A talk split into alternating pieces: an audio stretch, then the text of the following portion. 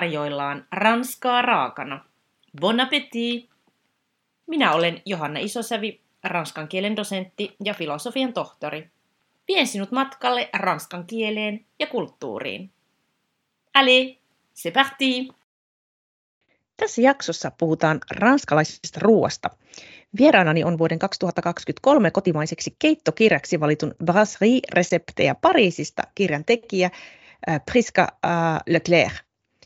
Kirja ilmestyi Readmein kustantamana ja ensimmäinen painos on myyty ihan loppuun.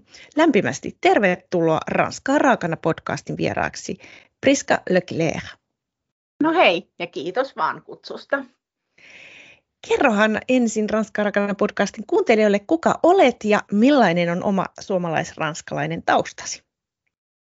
No mä oon kokki, ruokatuottaja, ruokatoimittaja, keittokirjailija – ja tota, mun, mun tausta on siis, mä oon syntynyt Ranskassa, Pariisissa. Mun isä on, on ranskalainen ja, ja tota, äiti on suomalainen. Ja siellä on syntynyt ja sitten kolmevuotiaana äiti ja isä eros ja muutettiin Suomeen, mutta on sitten viettänyt kesät Ranskassa ja, ja tota, joitain joulujakin ja ja pitänyt tiiviisti yhteyttä siellä olevaan sukuun. No niin, eli sä olet ilmeisesti ihan ka- täysin kaksikielinen myös. No täysin ja täysin. Foneettisesti olen ranskan kielen oppinut ja vasta sitten koulussa C-ranskaa opiskellut, eli puhe on parempaa kuin kirjoitus. No niin. Miksi sinä halusit tehdä keittokirjan ranskalaisesta ruoasta? No tämähän on vähän niin kuin jatkoa. Mun ensimmäinen kirja Tahtataan on kerto niin kuin mun ranskalaisen perheen resepteistä ja ruuista. Mm-hmm. Ja siinä on niistä tarinoita.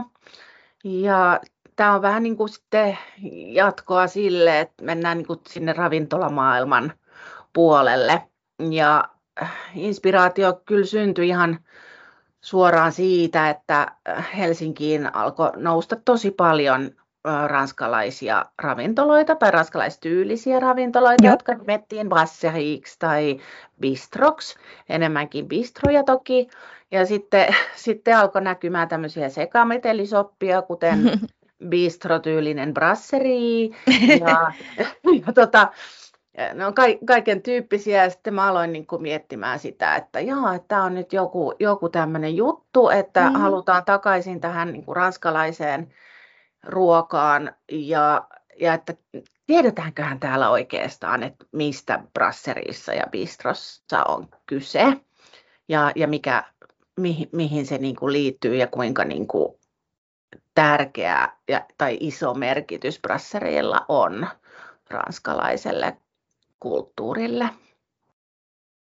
Tästä päästäänkin, niin, niin, sano vaan. Niin, niin, no, niin, no siitä sitten niin. lähti toi inspiraatio ja idea ja kyllä mä sitä niin kuin kehittelin parikin vuotta ennen kuin, ennen kuin sitten uskalsin Joo. lähteä kysymään, että kiinnostaisiko jotakuta toi kustantaa. Niin, vähän tuossa nyt mainitsit, että oli, oli kaikenlaisia seka, sekametelisoppia siellä ää, ravintolamaailman nimissä ja muuta, niin tota, tekisi mieli nyt kysyä, että et, et minkälaisia ehkä, ehkä väärinkäsityksiäkin meillä on jotenkin ranskalaiseen keittiöön ja ma- tähän niin kuin ravintolamaailmaan liittyen meillä no, suomalaisilla. Niin, no miten väärinkäsit... Niin, no ranskalaiseen niin ruokaan ja reseptiikkaan liittyen ehkä voisi ajatella, että ihmiset ehkä kuvittelee, että se on jotenkin kauhean fiiniä ja tosi mm. monimutkaista. Mm. Siitähän ei ole kyse, vaan ranskalainen keittiö on siis tekniikka, jolla ja. rakennetaan makuja ruokaan. Ja mm. aika monet meidänkin kotona tekemät ruuat perustuu sille tekniikalle, mutta sitten ymmärretäänkö sitä, että tämä on nyt sitä Ranskasta niin kuin tulleen ruoanvalmistustekniikan niin kuin peruja vai, vai ei, niin se on sitten niin kuin toinen juttu, että sitä mä oon yrittänyt ehkä tuossa kirjassa tuoda mm. sillä tavalla esille, että niin kuin mun esipuheessa mä sanon, että jos sä valmistat burgundin padan ja luet sen tarkasti sen reseptin, niin sä oot oppinut ihan hirveästi ruoanlaittotekniikkaa, niin kuin ihan makujen rakentamisesta suurustamiseen ja, ja tota, ää, kypsentämiseen ja minkä takia mitäkin tehdään. Että, että se niin kuin siitä reseptiikasta se ei mm. oikeastaan ole vaikeaa, vaan aika mm. suoraviivaista. Mm, ravintoloihin väärinkäsityksiä. Mm, en, en osaa niin kuin, sa- mm. oikein sanoa. Että, että kyllä niin kuin Helsingissä ainakin mun mielestä aika kivasti ja ihan oikein on sit lopulta ravintoloita nimetty. Et tietysti jotkut bistrot voisi ehkä enemmän olla enemmän brasseria mm. Henkisiä mm. niin kuin sisällöltään sit lopulta, että se nimi voisi yhtä hyvin olla brasseria. Mutta tota, uh, joo. Mm. No mikä sun tässä uudessa keittokirjassa on kantava ajatus? Onko se, se että, että se ei ole niin monimutkaista tämä ranskalaisen ruoanlaitto kuin ehkä ajatellaan vai minkälaisia, minkälaisia ajatuksia sulla haluat välittää kirjallasi? No joo, on, on se sitäkin, mutta kyllä, kyllä mä niin tuolla kirjalla haluan ehkä enemmän niin kuin tuoda nähdyksi sen, että mitä, mitä niissä brasserissa oikeasti tarjotaan ja mikä niiden mm. merkitys on ranskalaisille. Että just, just tavallaan se, että se ei ole semmoista pömpöösiä välttämättä niinkään, siis se itse ruoka. Mm. Että, että se on itse asiassa hyvin helposti lähestyttävää ja, ja tota, yllätyksetöntä, siis tärkeintä brasserissa mm. ranskalaisille on se, että sä et koskaan ylläty, vaan sä saat sieltä juuri sitä, mitä sä oot mennyt hakemaan. Et toki jokaisessa brasserissa on omat erikoisuutensa ja mm. niitä sieltä mennään niin kun sitten just maistelemaan ja tietyistä syistä mennään tiettyihin brasseriihin, mutta, mutta se ei ole niin kuin yllätyksellistä, kuten jotkut fine dining ravintolat tällä hetkellä, että sä etsit niin kuin yllätyksiä ja makuelämyksiä, niin tuolla sä etsit tuttuutta ja, ja semmoista niin kuin comfort food-tyyppistä mm, mm. maailmaa. Aivan. No millainen prosessi oli tehdä tämä keittokirja? Mainitsit jo, että pari, pari vuotta sitä vähän suunnittelit ja pohdit. Joo, ja sitten töiden takia ja elämäntilanteen takia, mm. Jotenkin kun oli kokemusta, niin ties, että ei tuommoista kirjaa tuosta vaan rykästä, mutta mm. mut, mut kirjat on kuitenkin, ne on semmoinen, mulla on ollut aina semmoinen niin intohimojuttu, että jos mulla on tullut joku aihe, joka mun on pakko saada ulos, että idea ja sitten se aihe on semmoinen, että mun on pakko saada se ulos, niin sitten, sitten mä oon äh, ideoinut äh, kirjan. Ja sitten tässä oli sit vielä vähän se ajoituskin tämän Brassariin kanssa, että kun mä niin kuin näin, että niitä ranskalaistyylisiä ravintoloita vaan tulee enemmän ja enemmän, niin mä ajattelin, että kohtahan sekin trendi sitten loppuu, mm. niin, niin tähän on nyt niin kuin tartuttava mm. jollain tasolla. Mutta prosessina kirja on aina tosi pitkällinen ja, ja raskas, että että tota, ensin, ensin sun pitää saada ne hyvät ihmiset ympärille. Sain kustantajan Readmeen ja seuraavaksi sitten piti löytää hyvä kuvaaja ja luojan kiitos sain Santer, Santeri Steenvallin, joka on, hän on siis kokki alun perin ja mm. valokuvaaja. Ja hän innostui tästä ideasta. Me oltiin jotain yhteistyötä tehty, tehty aikaisemmin ja sitten sitten totesin, että hän olisi tähän ihan täydellinen tekijä. Ja hän sitten lähti mukaan. Tämä on ensimmäinen keittokirja, mitä hän on tehnyt, että Raukkaparta okay. ei ehkä ihan tiennyt, mihin, mihin niin lähtee. Yritin kyllä selittää, mutta kyllähän se siinä puolessa välissä sitten aina, aina se väsymys tulee, tulee vastaan. Et vuoden verran siis kuvattiin. Joo. Ja tosiaan kun reseptejä tuossa nyt on se semmoinen 890, niin, niin tuleehan siinä sitten niitä kuviakin aika paljon. Plus sitten meidän Pariisin reissu, eli käytiin Pariisissa Santerin kanssa nimenomaan kuvaamassa kirjaa varten kuvia. Ja, tota, ja sitten, sitten loppuvaiheessa tietysti se, että löytyy oikea graafikko, mm. taittaja oikeanlainen, joka ymmärtää sen idean ja, ja on vastaanottavainen ja saa kiinni siitä mun ajatuksesta. Mä oon aika visuaalinen, että mulla saattaa siis ihan kirjan tekeminenkin lähteä siitä, että mä ensin visualisoin sen, ne kuvat ja sen tyylin ja sitten se niin kuin jotenkin auttaa mua tosi paljon määrittelemään sitä, että millaisia reseptejä mä siihen valitsen ja, ja, ja, ja mi, miten mä ne niin kuin, haluan niihin kuviin. Et sitten se, se graafikon kanssa yhteistyö on mulle äärimmäisen tärkeä. Ja sitten se mm. tulee usein siellä niin kuin loppuvaiheessa, joskus se tulee jo ihan alkuvaiheesta, mutta tota, tässä tapauksessa sitten Nea tuli, tuli vasta ihan loppuvaiheessa mukaan, mutta hän, niin kuin, hän sitten saattoi mun ja Santerin ajatukset ja ideat kyllä ihan huippuunsa. Ja oli aivan ihana tehdä yhteistyötä. Ja sitten kun kaikki kuvat on kuvattu, niin sitten on se kirjoitusvaihe. Ja no puhtaaksi mm. kirjoittaminen, tietysti niin kuin reseptien puhtaaksi kirjoittaminen on se todella pikkutarkkaa ja todella niin kuin raskasta hommaa, mm. kun ne on itselle niin tuttuja ne reseptit, niin niiden mm. läpikäyminen on, on vaikeaa, eikä itse ei vaan voi niin kuin nähdä niitä kaikkia virheitä ja erheitä, kun ne on vaan niin tuttuja. Ja mm. sitten pitää ehkä jotain testailla, jos on jostain jäänyt epävarma olo niin testata uudestaan. Ja sitten lopuksi on, on näiden tietotekstien ja tämän niin kuin kirjan ikään kuin yhteen mm. sitominen on sitten siinä lopussa. Ja siinä kohtaa mä itse asiassa vasta, vaikka mä tiesin, että tämä on niin kuin iso aihe tietysti, mutta mm. oikeastaan jotenkin siinä kohtaa, kun mä rupesin tätä niillä teksteillä sit nivomaan yhteen ja halusin sinne mahdollisimman paljon informaatiota, niin tajusin, että vasta siinä kohtaa, että miten oikeastaan niin kuin iso aihe toi on ja millaisen vastuun mä nyt niin kuin mm. otin, kun toi brasserie bujonien mm. ja brasserin niin kuin maailma on kuitenkin niin tärkeä ranskalaisille ja, ja se, on, niin kuin, se on se instituutio, joka ylläpitää mm. ranskalaista keittotaitoa mm. ja, ja ranskalainen gastronomiahan on, on tota, maailman perintökohteiden ainoa tämmöinen aineeton mm. ää, tota, kohde, joka, joka on niin kuin merkattu,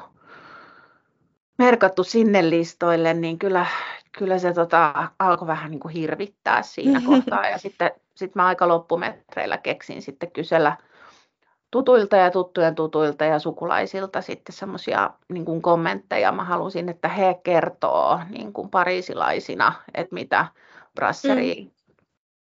kellekin merkitsee. Ja se jotenkin toi, toi sitä niin kuin asiaa vielä jotenkin syvemmin mun mielestä eloon. Et mä olin tosi tyytyväinen siitä. Ne tuli ihan sillä lailla, viimeiset kommentit tuli varmaan pari viikkoa ennen kuin kirja lähti puinoon. Okei. Joo. No mennään, mennään sitten niin kuin itse asiaan. Äh, tässä vähän jo, vähän jo on näitä käsitteitä vilahdellutkin, kun olet, olet, olet jutellut, niin kirjassasi selvität kolme tärkeää käsitettä, bouillon, brasserie ja bistro. Niin mitäs nämä käsitteet oikein tarkoittavat, miten ne eroavat toisistaan? Joo, no tämän kirjan nimihän on brasserie, ja, ja tota, mutta brasserie-kirjaa ei voinut kirjoittaa ilman, että kirjoittaa hmm. bouilloneista. Ja, ja kirjassa on siis sekä bouillon-ravintoloiden tyylisiä että brasserien ravintoloiden tyylisiä reseptejä. Ja tota, bistron mä vaan niin kuin sivuan sit siinä alku, alkuosassa sen takia, että, että ei jäisi epäselväksi, mm. eikä niin kuin, al, niin kuin jäisi mitään sitten kellumaan sinne.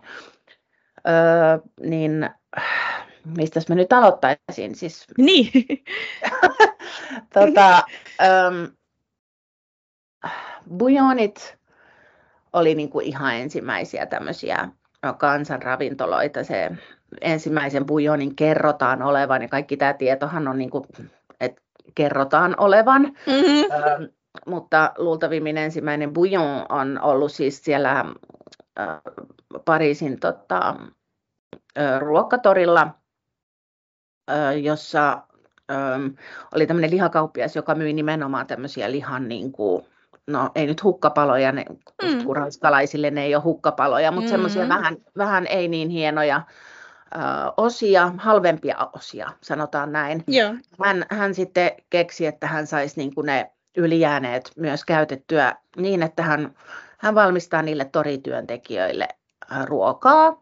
Ja, ja koska torityöntekijät teki työtä aamu neljästä yö yhteen tai 12, niin ruokaa pitäisi olla tarjolla siis koko päivän.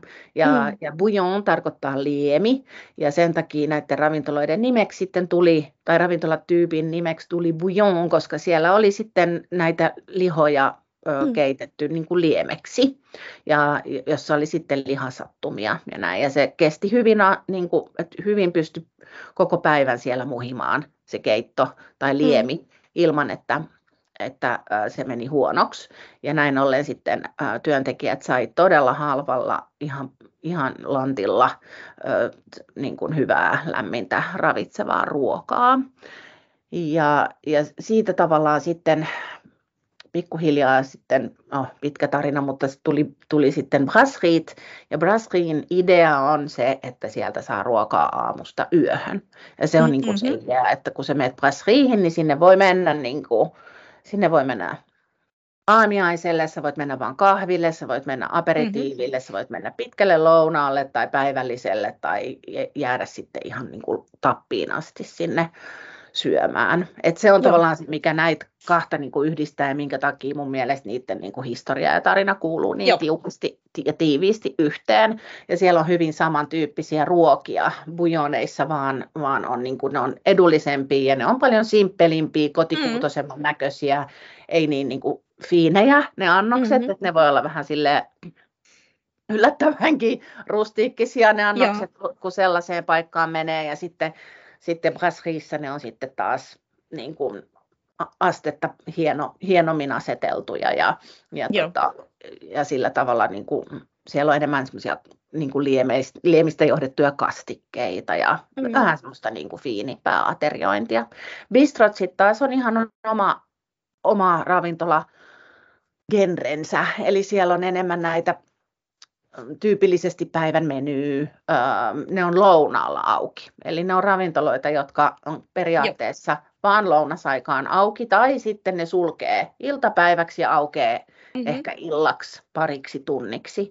Mutta siellä on tämmöinen niin vaihtuvampi meny ja, ja tota, aika semmoista niin kuin, tyypillisesti niin kuin, kans semmoista aika perusruokaa, että paahdettua kanarintaa tai jauhelihapihveä kananmunalla, ranskalaisia, mm. ja, ja tämmöisiä. Joo. Joo, niin siinä oikeastaan on niin kuin se niitä tarina, suurin ero ja miten, miten ne niin kuin liittyy toisiinsa. Tämä oli oikein hyvä tietoisku. Hmm. No jos mennään näihin kirjan resepteihin sitten seuraavaksi, niin tota, hmm. onko sulla joku lempiresepti? Saako tällaista kysyä? Onko liian vaikea kysymys? Se on tosi vaikea kysymys, koska nämä on kaikki, kaikki niin kuin tietysti mulle, mulle semmoisia niin rakkaita mm. annoksia. Ne, näitä on melkein kaikkia on itsekin syönyt tai niiden johdannaisia. Et pikkasenhan tähän kirjaan on, on, on pakko niin kuin ollut muokata niitä reseptejä mm. semmoiseksi, että niitä on helppo valmistaa Suomessa, että täältä saa niitä, niitä raaka-aineita. Mutta tota, no, öö, jos nyt siis erityisesti mä tykkään niin kuin haudutetusta purjosta. Että siellä on semmoinen haudutetut purjot annos. Se on niin mielettömän hyvää. Ja jotenkin Suomessa purjo on usein vaan semmoinen niin kuin keiton osa mm. tai, tai semmoinen niin kuin hyvin sivuosassa. Ranskassa sitä Joo. käytetään paljonkin ihan niin kuin pääraaka-aineena. Mm. Ja sitten burgundipata tietysti, se on jotenkin vaan niin mm. semmoista lohturuokaa. Sitten œuf oli itse asiassa mulle ihan uusi tuttavuus. Se on siis uppo kananmunia tämmöisessä ihanassa punaviinikastikkeessa, joka on mm-hmm. itse asiassa, siis se kastike on, tai œuf annos on syntynyt Burgundin padan jämistä. Mm, okay. Eli sinne, kun Burgundin padasta jää sitä punaviini, ihanaa punaviinikastike mössöä sinne yli, Joo. niin, niin tota, Fomeretissa ikään kuin käytetään se hyväkseen. Se, ja se on syntynyt niin kuin siitä, että sit seuraavana päivänä se syödään sitten uppokeitettyjen kananmunien kanssa. Sitten tietysti kaikki kastikkeet. Mm-hmm. Mä rakastan. Ja kaikki jälkiruuat. Kyllä, kyllä. Jälkiruoista puhutaan, puhutaan kyllä. Kyllä. vielä tänään. No, voitaisiin puhua oikeastaan lionilaisista resepteistä. Huomasin Mm. ilokseni, että niitäkin on. Mä oon ollut useamman kerran Lionissa tutkija vierailulle ja koko perhe on ollut mukana siellä. Ja tota, kirjassasi äh, on reseptit lionilaiseen salattiin ja lionilaisiin kvenelleihin. Ja mä tykkään itse niistä kovasti. En ole muuten koskaan kuullut niiden nimeä suomennettuna, mutta nämä voi olla monille kuulijoille vähän vieraampi ää, ruoka, niin tota, kerrohan, että mitä ihmettä nämä kvenellit oikein ovat ja mikä on hyvien kvenellien salaisuus? No parhaitenhan varmasti tunnetaan siis niin kuin kalasta tehty Joo. kvenelleet usein, kun sanotaan, jos ruokalistassa lukee kenellit, niin sit se on esimerkiksi hauesta tehty tämmöinen niin kuin massa, joka, joka Mhm. mm-hmm. kypsennetään vesihauteessa. Mutta äh, lionilaiset kvenellit on siellä, kun ollaan oltu niin maalla ja, ja Mhm. mm. niin kuin rustiikkista ja on ollut köyhää. Ne on syntynyt silloin, kun, kun tota, on ollut puutetta raaka-aineista. Niin se on vähän semmoinen tuulihattu-tyylinen taikina, että se valmistetaan vähän samalla tavalla kuin tuulihatut, mutta sinne laitetaan juustoa joukkoon ja se, siitä tulee siis, se on, siinä on suhteet vähän erilaiset, siitä tulee semmoinen niin kuin Joo. vähän niin kuin, vähän niin kuin njokki, mutta vehnäjauhosta tehty. Ja semmoinen niin kuin, aika iso, iso sitten semmoinen Mm. Ihana taiki, juustoinen taikinaklimppi ja se kypsennetään uunissa ihanassa tomaattikastikkeessa. On todella, todella herkulliset. On. Joo. Kyllä, tuli nyt vähän, vähän, vähän ikävä, ikävä sitäkin ruokalajia. Niin, No, me sivuttiin vain jälkiruokia ja ei menty siihen, mutta mennään nyt niihin jälkiruokiin. Mä olen Mm. itse kyllä jälkiruoka-ihminen ehdottomasti ja Ihanaa, hyvä. huomasin, huomasin kirjassasi sellaisia jälkiruokia, joita ehkä vähän vähemmän meillä Suomessa tunnetaan. Olen Ranskassa syönyt esimerkiksi Il Flottant Mm. jälkiruokaa, eli kelluva saari, niin tota, en ole kyllä itse sitä koskaan valmistanut, niin kerrohan ö, meille kaikille, että mitä se oikein on. Onko sitä sitten vaikea tehdä itse? Mitäs pitäisi tietää, jos haluaa saada Il Flottantin onnistumaan ja kellumaan? No Inflatonton, joo, mä tutustuin siihen itse. Mun isä oli siis intohimoinen, tai äiti ensin oli intohimoinen kokki, ja sitten kun äiti ja isä Mm. erosi, niin isä innostui sit kokkaamisesta niin paljon, että siis perusti lopulta ravintolan. Mutta mä, oon- mä, oon Okei. tota, mä oon hänen luonaan, hän on tehnyt tota inflatonttia, että silloin on ekan kerran itsestä maistanut, ja se on siis, se on siis semmoinen hämmentävä, siinä on kaikki täydelliset elementit. Siinä on kolme Mm. elementtiä. Siinä on siis todella täyteläinen itse tehty vaniljakastike. Ja sitten siinä on valkuaisvaahto, joka kypsennetään joko mun tartetaan kirjassa, mä kypsennän sen uunissa, mutta, Mhm. ö, mutta oikeaoppisesti se kypsennetään ö, niin kuin vesihauteessa tai se niin kuin kelluu siinä Joo. ö, kelluvassa, kiehuvassa vedessä. Pikkasen vaniljalla maustettu ö, valkuaisvaahto, semmoinen klimppi, kypsentyy siinä herkulliseksi. Ja sitten se valkuaisvaahto asetetaan siihen ihanan täyteläisen vaniljakastikkeen päälle ja siihen kaiken päälle valutetaan ihanan, äh, ihanasti sulatettua niin kuin, sokeria eli karamellia. Ja kun se valutetaan siihen päälle, niin se kovettuu semmoiseksi kovaksi, niin kuin, niin kuin tota crème brûléessäkin. Ja se on siis niin herkullinen, että kun se on pikkasen karvas se sokeri, kun se on Mm. su- sulanut pikkasen niin kuin oikein tummaksi, niin sulla on se todella kermanen kastike ja se aivan pilven pehmeä valkuaisvaahto, joka on vähän vaniljainen ja sitten se ihana sokeri. Sitten se on niin ihana jälkiruoka. Ei ehkä lasten lemppari, mutta siis Mm. se on niin hienostunut ja niin kuin todella hyvä esimerkki esimerkiksi, jos miettii tekniikoita. Niin Siinähän Mhm. on siis käytännössä vaan niin kuin kananmunaa ja sokeria. Ja Mm. se saa kolme eri tekstuuria. Joo, Niin se, se on siinä, siinäkin mielessä mun mielestä mielenkiintoinen jälkiruoka. No on ehdottomasti. Hei, kenelle tämä keittokirja siis sopii? Eli millaisia ruoanlaittotaitoja tarvitaan, jotta reseptejä onnistuu kotona toteuttamaan? No ei kyllä niin kuin kauhean kaksisia ruoanlaittotaitoja tarvitse. Että tarvitaan siis kiinnostusta Mm. ja aikaa ja sitten hyvää mieltä. Niin kuin semmoinen, että se on niin kuin semmoinen hyvä hetki. Että sulla on Mm. hyvä hetki.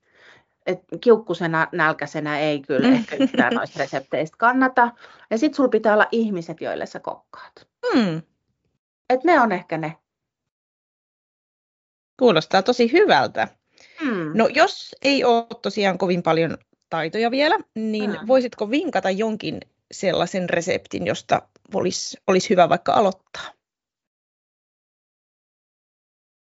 No, mikään ei kyllä vaadi niin kuin teknisiä taitoja. Mm. Mä tuossa vähän sanoin, että ehkä Mm. enemmän niin kuin aikaa. Että, Mm. et, et. Ja sitten, Siellä on niin paljon.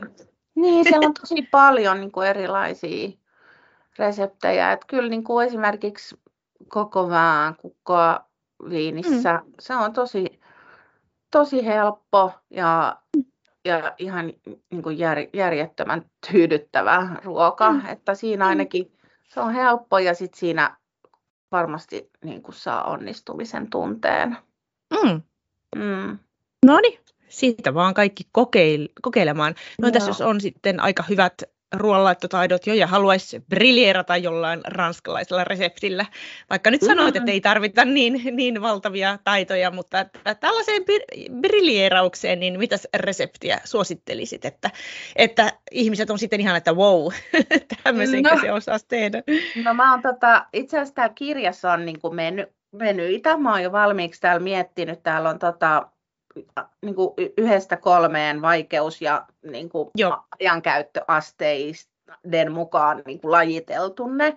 Niin täällä on tota, Brasserin menyistä numero kolme, niin löytyisi mm-hmm. tota, öö, tämmöinen tota, linnunmaksa terriini. Mm-hmm. Ja sitten sen kanssa, tai sen jälkeen, sit se olisi niin kuin alkuruoka, sit pääruuaksi on tota, ö, porsaan potkaa. Siinä olisi semmoinen vanhan ajan sinappikastike. Sekin on kyllä Mhm. aika easy biisi, mutta se Mm-hmm. niin kuin vaatii aikaa se valmistus. Ja sitten Joo. lopuksi, lopuksi ehkä toi uh, Il Flottant. Mutta, mutta tota, kyllä ehkä toi crème Mhm. brûléekin on semmoinen, semmoinen. Tai sitten toi mousse au chocolat, en mä osaa noista jälkiruista valita, se on ihan kauheata.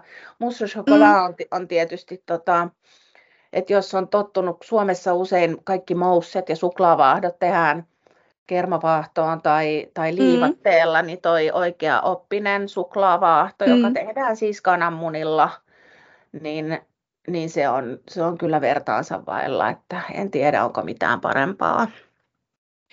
pakko palata vielä tähän crème brûléhen, niin tota, mikä, mikä on sen salaisuus, että se onnistuu, että siitä tulee, tulee oikea se rakenne? No, se on se, että malttaa kypsentää sen, sen massan sillä tarpeeksi alhaisella lämpötilalla mm-hmm. ja sen pitää olla siellä vesihauteessa. Joo.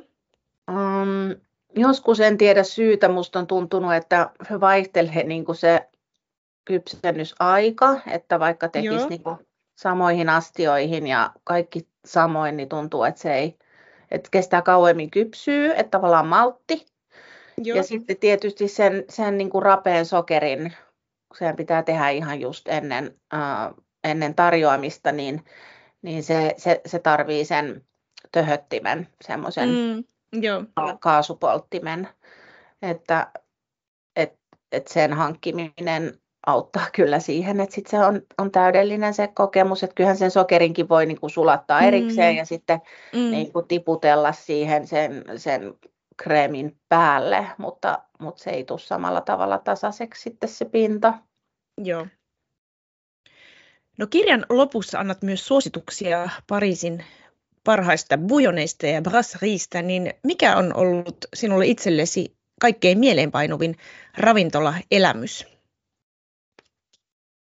No ne parhaat hetket, niihin liittyy tietysti aina ihmiset ja sen luo, Mm. luoma kokemus. Et, et tota, brasseriitakin on ja ravintoloit hirveän, tai brasseriitakin on hirveän eri tasoisia, mutta et jos Ranskassa sanotaan, että allez, on va manger dans une bonne brasserie, niin kaikki mm. tietää, että hei, että mennään syömään hyvään brasseriin, niin kaikki tietää, mitä se tarkoittaa. Se lause pitää sisällään niin paljon. Mm. Se pitää sisällään niin kuin sen hetken ja sen mm. tunnelman ja sen, että syödään niitä mahdollisesti isoäidin valmist, samanlaisia ruokia, mitä isoäitikin valmisti.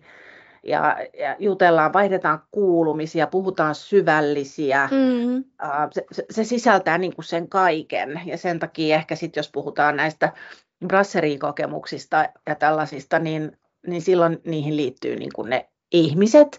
Mutta kyllä Le Procopé äh, Brasserie oli semmoinen mun oma löytö, kun kaivelin, kaivelin siis Joo. silloin jo vuosia sitten näitä erilaisia brasseriita, kun mulla pyöri tämä kirjan idea päässä. Mm-hmm. Ja mä en ole semmoinen, että mä tykkäisin syödä yksin, mutta tämän projektin myötä mun on ollut niin kuin vähän pakko. Mm-hmm. Niin mä menin sinne syömään ja, ja se oli jotenkin, se oli mulle niin kuin erityinen kokemus. Joo. Mä olin siellä lounaalla vaan, mutta se, se miljö, että mm-hmm. se, se on ihan uskomaton. Se on siis yksi Pariisin vanhimmista. Joo.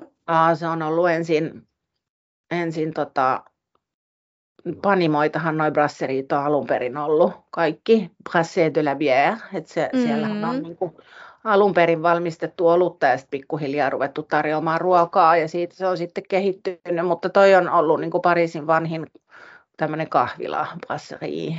Ja tota, se, se kyllä näkyy siellä, että se, se miljo on uskomaton.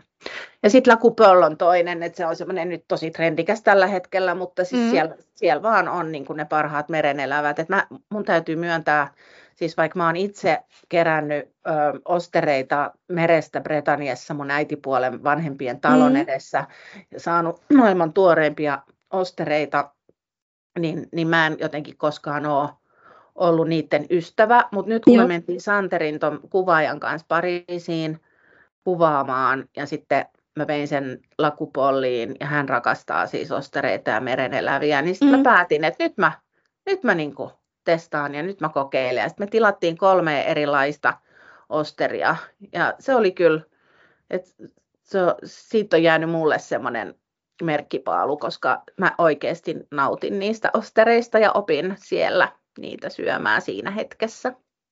Vau, wow. mm. ihania tarinoita. Mm. Ö, oletko kirjoittamassa ja ideoimassa lisää ruokakirjoja? Aika ohjelma mun ystävän kanssa ollaan siitä lyöty kättä päälle, joka myös siis tekee keittokirjoja, että ei enää ikinä. Joo. Kun aika, on aika kallis ja rankka harrastus kyllä niin. keittokirjojen tekeminen, mm. mutta mutta tota, täytyy myöntää, että kyllä, kyllä jos, jos, jos me jonkun kirjan vielä kirjoitan, mä tiedän jo mikä se on. Onko se salaisuus, mikä se on? On, on mä arvasin. On. Turha kysyä meidän pitää jäädä odottelemaan, mutta sillä aikaa kun me odotellaan, niin tosiaan Priskan keittokirja Brasserie Reseptiä Pariisista on todella selkeä kirja, on visuaalinen, helppo sel- selata, reseptit näkee jo yhdellä vilkasulla, kuvaajasta jo kerroit ja graafikosta kuvathan on todella kauniita, houkuttelevia ja, ja tota, sen lisäksi, että osaat, osaat tehdä hienoja keittokirjoja, niin osaat kyllä myös hyvin kuvailla reseptejä ja näitä herkullisia ruokalajeja, että tässähän nyt ihan tekisi mieli sitten syödä, syödä vaikka ja mitä, mitä tämän Priskan ihanien kuvausten jälkeen. Oikein paljon kiitoksia vierailustasi Ranskaa raakana podcastissa, Priska Leclerc, ja oikein hyviä ideointia sitten seuraaviin keittokirjoihin. Kiitos paljon, oli kiva tulla. Voit lukea lisää kielen ja kulttuurin ilmiöistä blogistani johanna.isosavi.com.